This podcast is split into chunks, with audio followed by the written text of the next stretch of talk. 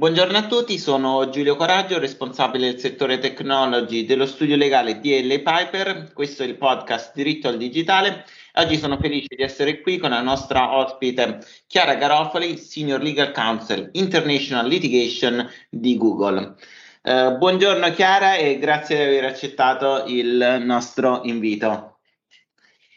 Chiara, noi ci conosciamo da direi oltre dieci anni senza rilevare le nostre età eh, quando eravamo dei beh, giovani rampanti forse eh, è un po' troppo dirlo però eravamo dei giovani avvocati e lavoravamo insieme da eh, DL Piper. Ma a beneficio di tutti ci racconti un po' le tappe della tua carriera e cosa ti ha portato all'attuale ruolo di Google e cosa fai da Google eh, che è un po' particolare eh, Ehm, direi, nel contesto internazionale. Vai. Grazie mille Giulio, grazie per l'invito. Effettivamente ci conosciamo da uh, un po' di anni e visto che tu sei stato gentile, aiuterò io a dare qualche elemento in più per conoscere la mia età. Posso dire che ho iniziato a muovere i primi passi nel mondo legale 18 anni fa. Quindi, se mi permetti la battuta, ho raggiunto ormai la maturità professionale. Eh, vabbè, la, la, mia prima esperienza nel mondo legale è stata in uno studio boutique specializzato in IP, con un forte focus sul contenzioso e un gran network internazionale. Um, dopo questa prima esperienza ho fatto un master, un LLM a Cambridge e al rientro in Italia uh, ho sostenuto l'esame per diventare avvocato e a quel punto, anche forte dell'esperienza all'estero, ho maturato il desiderio di provare grandi studi uh, legali internazionali. Uh, il secondo in cui ho operato è quello in cui effettivamente ci, ci siamo conosciuti. In quegli anni ho continuato a occuparmi di IP, ma ho iniziato anche ad allargare un pochino le, le, mie competenze, cominciando a prestare ad esempio consulenza in ambito di data protection, uh, contrattualistica commerciale, pubblicità, ma ho continuato anche a seguire la pratica di contenzioso. Il cambio di carriera invece da uh, private practice a in-house uh, è intervenuto dieci anni fa e a favorire questo passaggio è stato il mio desiderio, che all'epoca era molto forte, di spostarmi professionalmente in Inghilterra. Devo dire che avendo fatto un po' di riflessioni, avevo all'epoca valutato che il mio curriculum potesse essere molto più appealing per una multinazionale piuttosto che per gli studi legali in quanto uh, avvocato straniero. E quindi ho cominciato uh, attivamente a cercare uh, lavoro guardando appunto al mondo del, dell'in-house e in quella fase, eh, tra le altre, avevo fatto un'application per un uh, ruolo che era aperto in Google a Londra ed è quello che poi mi ha portato a essere assunta da Google anche se nella, nella sede di Milano. Mi chiedi che cosa faccio io? Per i primi cinque anni, eh, in quanto assunta da Google Italy, mi sono occupata del eh, mercato italiano, eh, della parte legale, soprattutto di contenzioso, precontenzioso, rapporti con le autorità. Ho avuto frequentissime interazioni, ad esempio con il garante per la protezione dei dati personali. Poi mi sono spostata in questo attuale ruolo che è più internazionale, eh, sono entrata a far parte di un team che all'epoca era esclusivamente basato a Londra e sono mm-hmm. stata tra l'altro la prima donna e la prima non madrelingua inglese eh, a, a, entrare in, in, questo team che eh, si chiamava Central Litigation perché aveva e continua ad avere la funzione di coordinare eh, la gestione del contenzioso al di fuori degli Stati Uniti, quindi con una visione molto ampia eh, su Europa, Africa, Asia Pacifico eh, e Latina America. Mi piace anche pensare che ho aperto un po' una strada perché dopo di me sono entrati nel team anche altri colleghi, eh, un, un italo-francese, un tedesco, poi si è trasferita una collega dagli Stati Uniti, quindi uh, ho un pochino aperto una strada dimostrando che si poteva svolgere quel ruolo, A, non essendo necessariamente basati a, a Londra, perché io sono rimasta in Italia, e si poteva farlo anche appunto portando una visione diversa e una formazione che non dovesse necessariamente essere quella di un uh, avvocato qualificato uh, in un paese common law. Sì, assolutamente. Tu hai lanciato uh, due, diciamo, uh, argomenti interessantissimi. Da, da, un lato, se ho capito bene, uh, il tuo dipartimento è praticamente orizzontale, voi coordinate tutti i contenziosi al di fuori degli Stati Uniti da Londra, ma non da Londra perché non fisicamente tutti siete a Londra, quindi tu hai un overview dei contenziosi internazionali eh, che immagino che eh, aiuti a, a, Google anche per creare una coerenza nella strategia eh, difensiva nei diversi eh, contenziosi perché appunto siete uno dei più grandi player eh, mondiali, giusto? E poi Assolutamente. La, la seconda domanda era, eh, ci stiamo affrancando effettivamente dal fatto che in questi ruoli internazionali devi essere o, ingle- o inglese o americano o comunque un madrelingua inglese, giusto? Corretto, corretto entrambe le cose e soprattutto il primo punto che hai sottolineato, il nostro ruolo è quello di assicurare la consistency perché siamo una multinazionale, siamo soggetti a contenzioso uh, in gran parte delle giurisdizioni del mondo, spesso il tipo di contenzioso a cui siamo esposti è simile ed è importante assicurare che ci sia coerenza nella linea difensiva ed evitare che nei singoli paesi si prendano posizioni che magari possono essere utili nello specifico caso ma possono danneggiarci uh, a livello macro. Ah, quindi, certo. no, no. Quindi voi eh, dovete di fatto bilanciare uh, gli interessi del singolo contenzioso con uh, la cosiddetta uh, big picture. Esattamente, e, e, la nostra poi è una visione eh, non solo a 360 gradi, ma anche un pochino più distaccata rispetto a quella che ha l'avvocato che è in loco nelle singole giurisdizioni, perché noi collaboriamo strettamente ovviamente con avvocati anche eh, nei singoli paesi.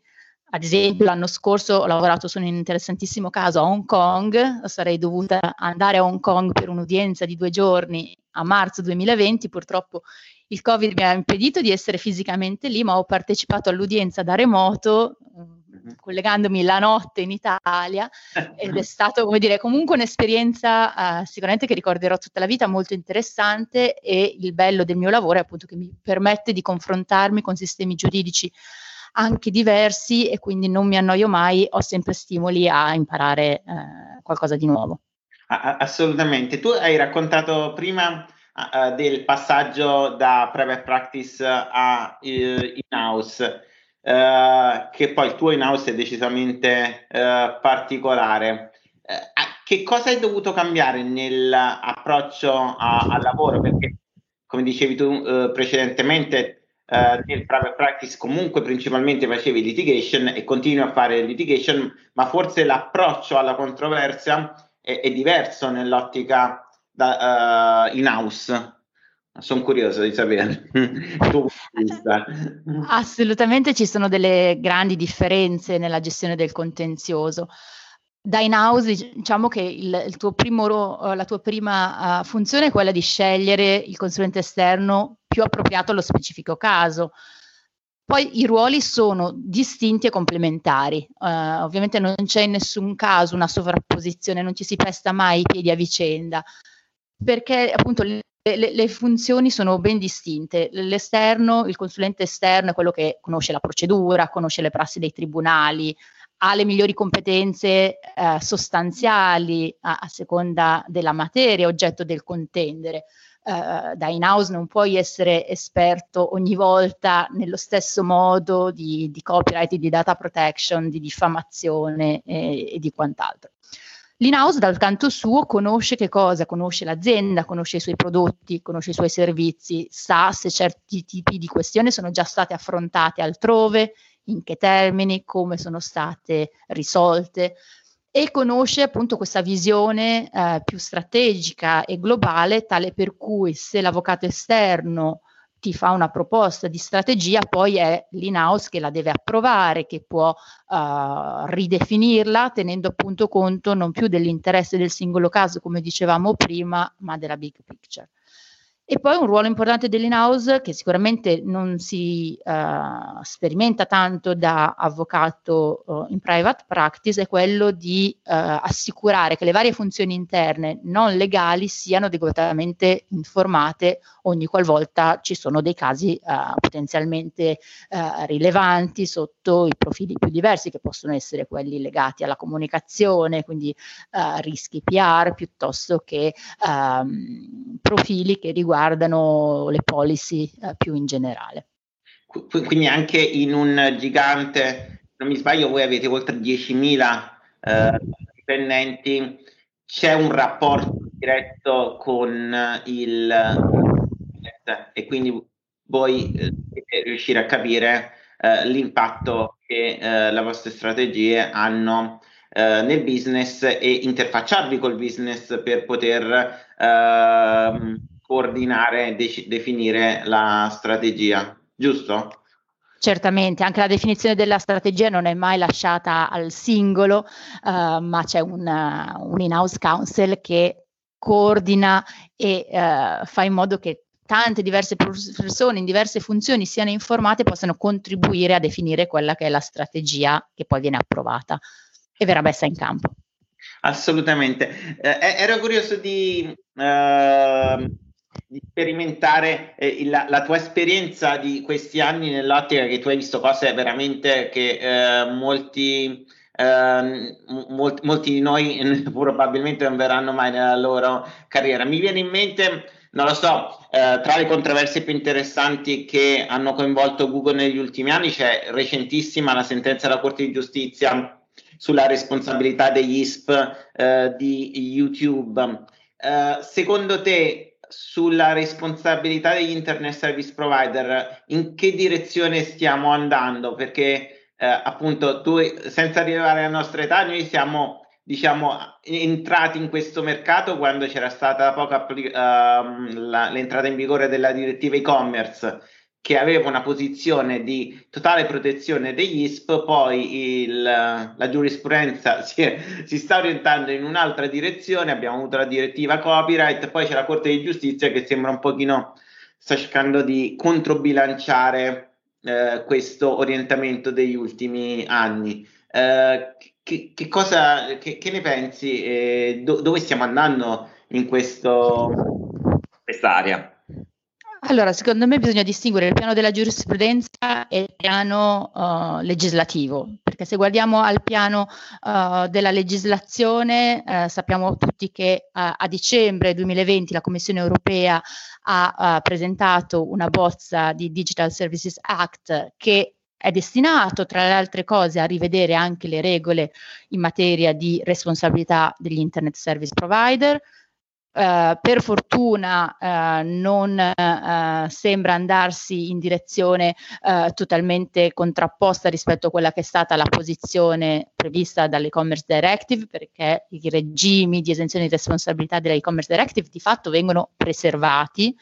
C'è anche qualcosa addirittura di Mm, migliorativo nella bozza di DSA perché uh, si introduce una uh, Good Samaritan Provision, quindi un'espressa previsione che se uh, il provider è diligente e cerca di sua iniziativa di eliminare contenuti che siano inappropriati o, o, o contrari alla legge, non per questo diventa attivo e quindi responsabile o comunque che non può più beneficiare di quell'esenzione di responsabilità.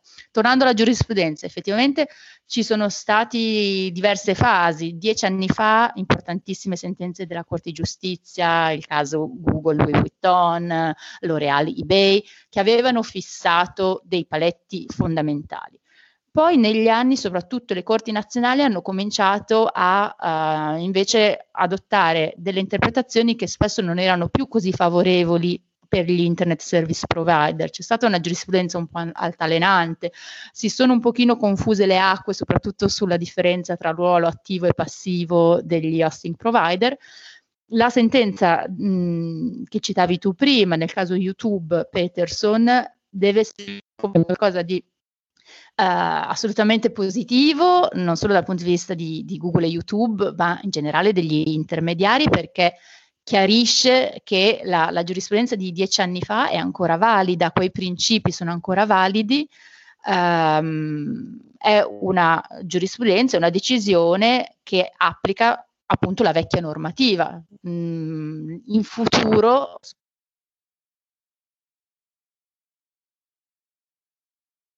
Non ti sento più. Chiara, ci sei? Chiara? Chiara? Ci sei? Non ti sento più. Pronto?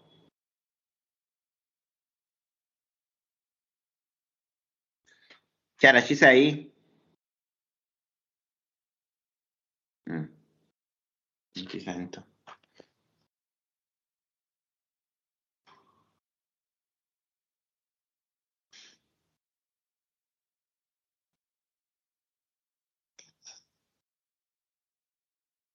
Ci, ci sei, Chiara?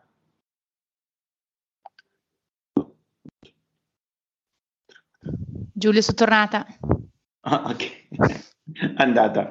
No, no, ti stavo per chiamare. Ehm, stai parlando in futuro? Riprendiamo da lì e poi io taglio questa parte, ok? Sì, va benissimo in futuro a una piattaforma come YouTube si, aprirà, si applicherà la disposizione dell'articolo 17 della nuova direttiva uh, sul copyright, ma questa sentenza continuerà a avere grande importanza uh, non solo con riferimento alle controversie che non riguarderanno uh, violazioni di diritto d'autore o asserite violazioni di diritto d'autore, ma gli altri ambiti e poi continuerà a avere rilievo per quegli operatori di servizi di intermediazione che non ricadono nello uh, scope of application della, della direttiva e-commerce. Quindi tutto sommato un, un'ottima decisione, direi. No, no, a- a- assolutamente.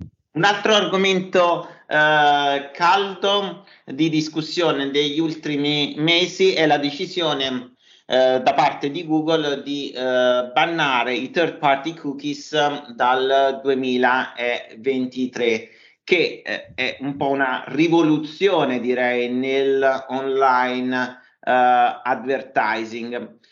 Secondo te era un qualcosa che era inevitabile anche perché ci aspettiamo che il regolamento di privacy entrerà in vigore eh, a breve oppure è un uh, qualcosa uh, è comunque nell'interesse generale rispetto a un contesto in cui uh, il, uh, gli utenti stanno prendendo uh, sempre più consapevolezza del valore dei dati.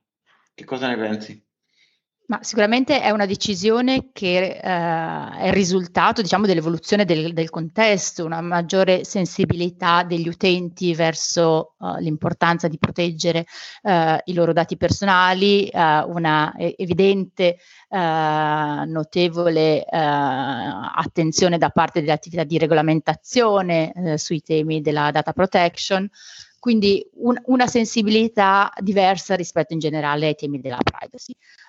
Mm, io credo che il, il, mercato dell'online advertising quindi eh, sia destinato a cambiare profondamente, ma questo non sarà solo una conseguenza della decisione che Google ha annunciato, a cui hai fatto riferimento tu.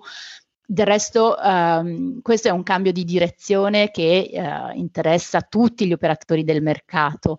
Uh, c'è una fase di grande collaborazione al momento in atto per sviluppare nuove tecnologie che appunto vadano oltre l'utilizzo dei cookies di terze parti, evitando altre misure ancora più invasive uh, della privacy, quali il fingerprinting.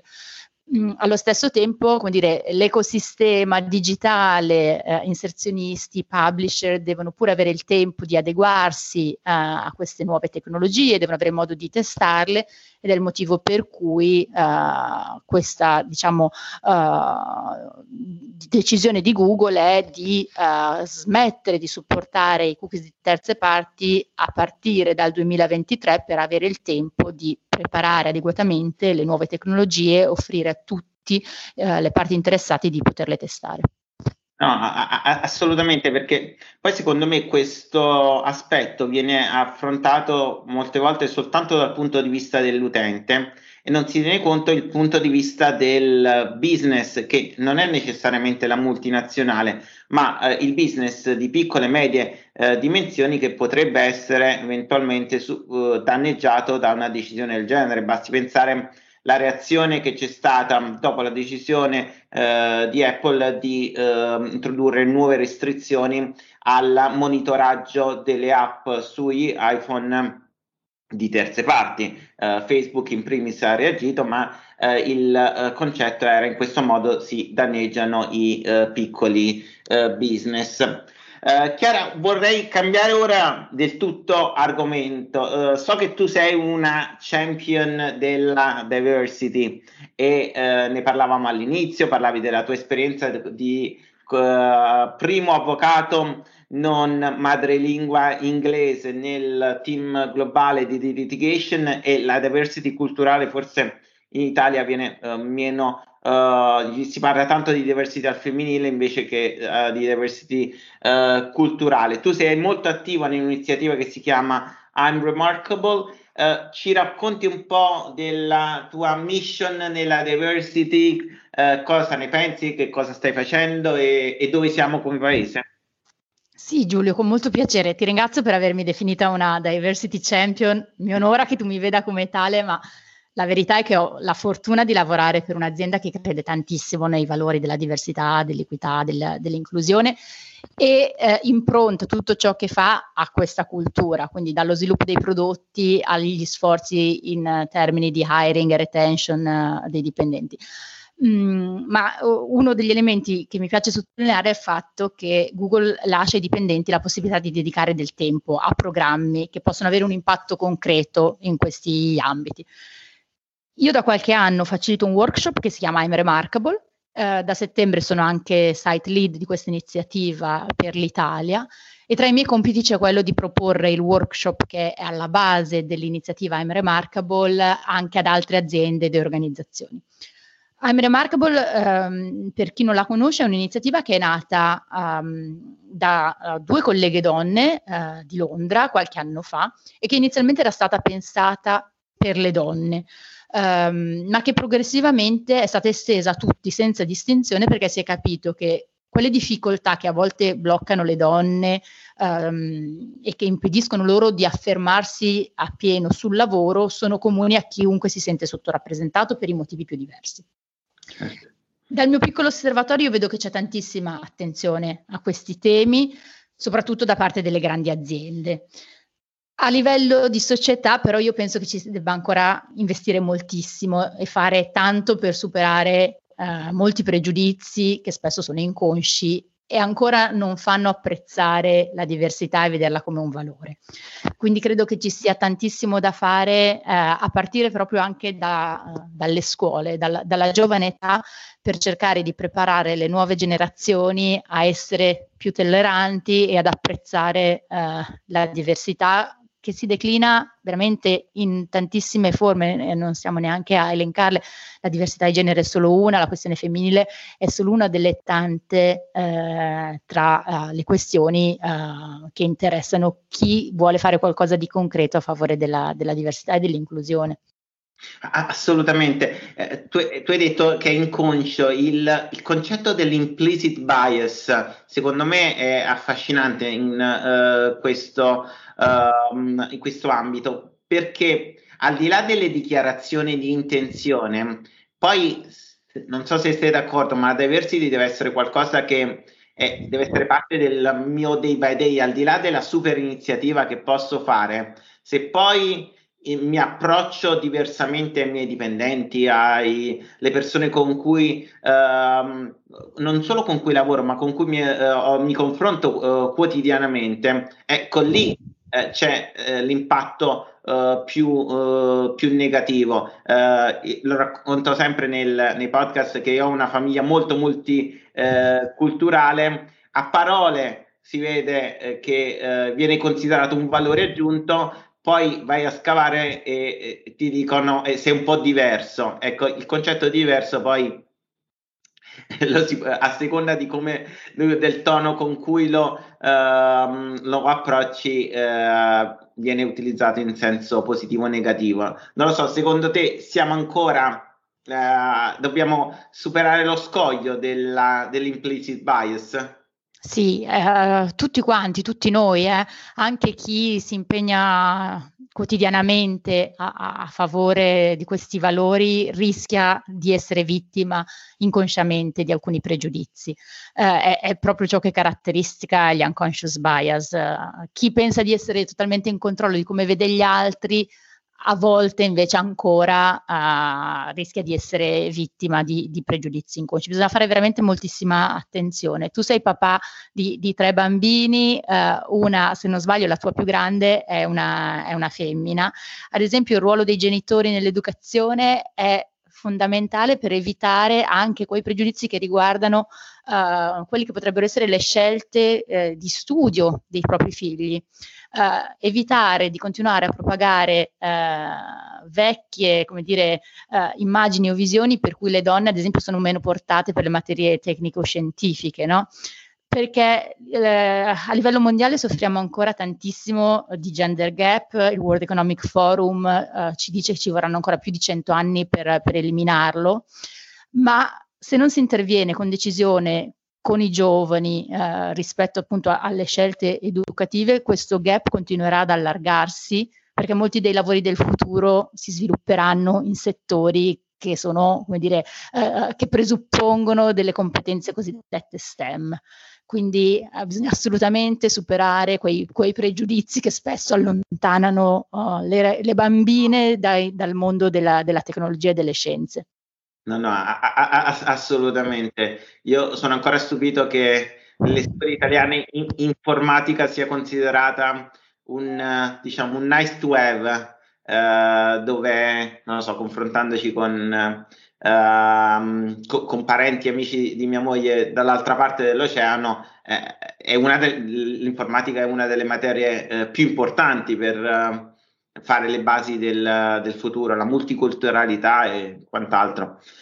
Uh, Chiara, io ti eh, ringrazio, parlare con te è sempre un piacere perché devo dire che Uh, mi apri o sper- spero ci apri un po' uh, la mente a un uh, contesto più ampio di quello italiano che forse anche nel periodo del Covid si è un po' chiuso ancora di più in se stesso. Speriamo di ritornare in un mondo globale dove la diversity culturale, sessuale e di qualsiasi uh, di genere e di uh, preferenza uh, sarà accettata uh, da tutti quanti. Ti ringrazio ancora del tuo tempo e alla prossima. Direi. Grazie a te Giulio per la chiacchierata. Buona giornata.